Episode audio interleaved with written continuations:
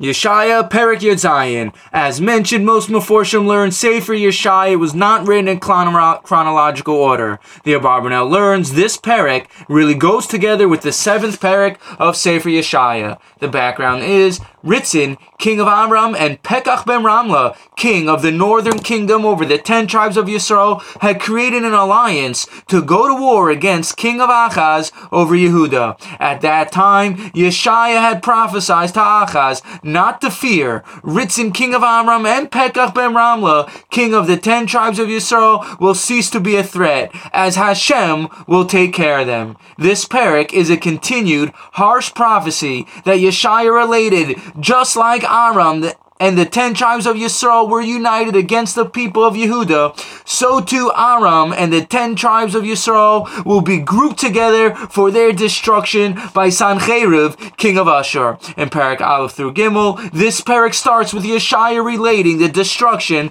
of Damascus, which was the capital city of Aram. Damascus will be turned into a pile of stones. The surrounding cities will become completely desolate. The fate of the ten tribes of Yisrael will, will be the same as Aram, as Sancheriv's army will exile them from their own town in Ephraim. The Radak points out this is referring to the Shomron, the capital city of the northern kingdom of the ten tribes. The reason why it's referred to as Ephraim is because Yeravam ben Nevat was the first king over the ten tribes of Yisrael, and he was from Shevet Ephraim. And Pasuk Dalid, V'haya b'yomahu yidal kavod Yaakov. On that day, Yaakov's glory will wither, u'mishamin b'saro yereza.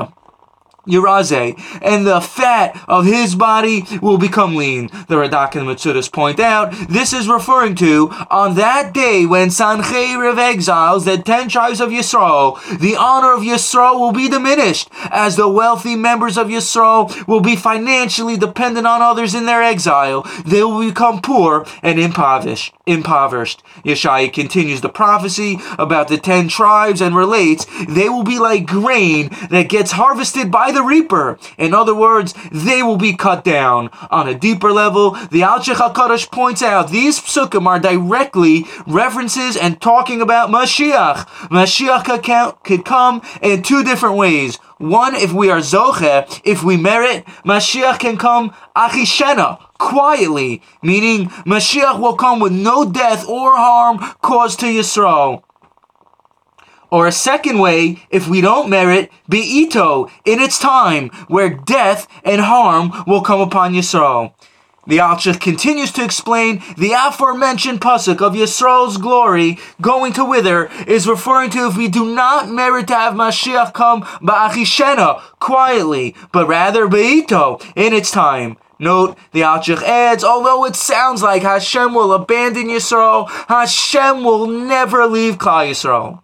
The following pasuk Zion, the Alshich explains, is referring to Mashiach, referring to having Mashiach come if we are zocha, meritorious as Mashiach will come ba'achishena, quietly, as it says in Pasuk Zayin, Bayomahu yisha adam alaseu ve'enav el kadosh Yisrael tirena. On that day, man will return to their Maker, Hashem. Their eyes will look at the Holy One of Yisrael, Hashem. The Radak the explain, again, the simple meaning is on that day when the ten tribes are exiled from their land, they will finally understand and trust in Hashem, their Creator.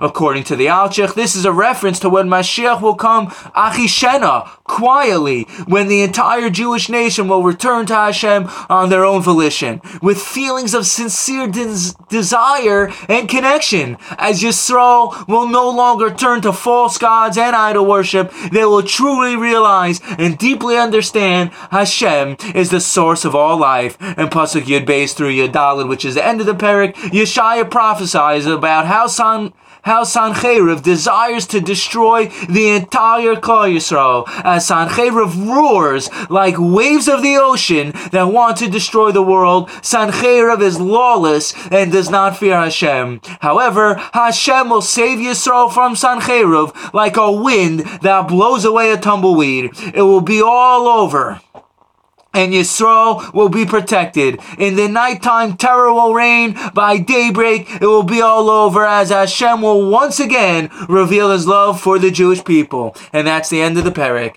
Thank you very much for listening and have a wonderful day.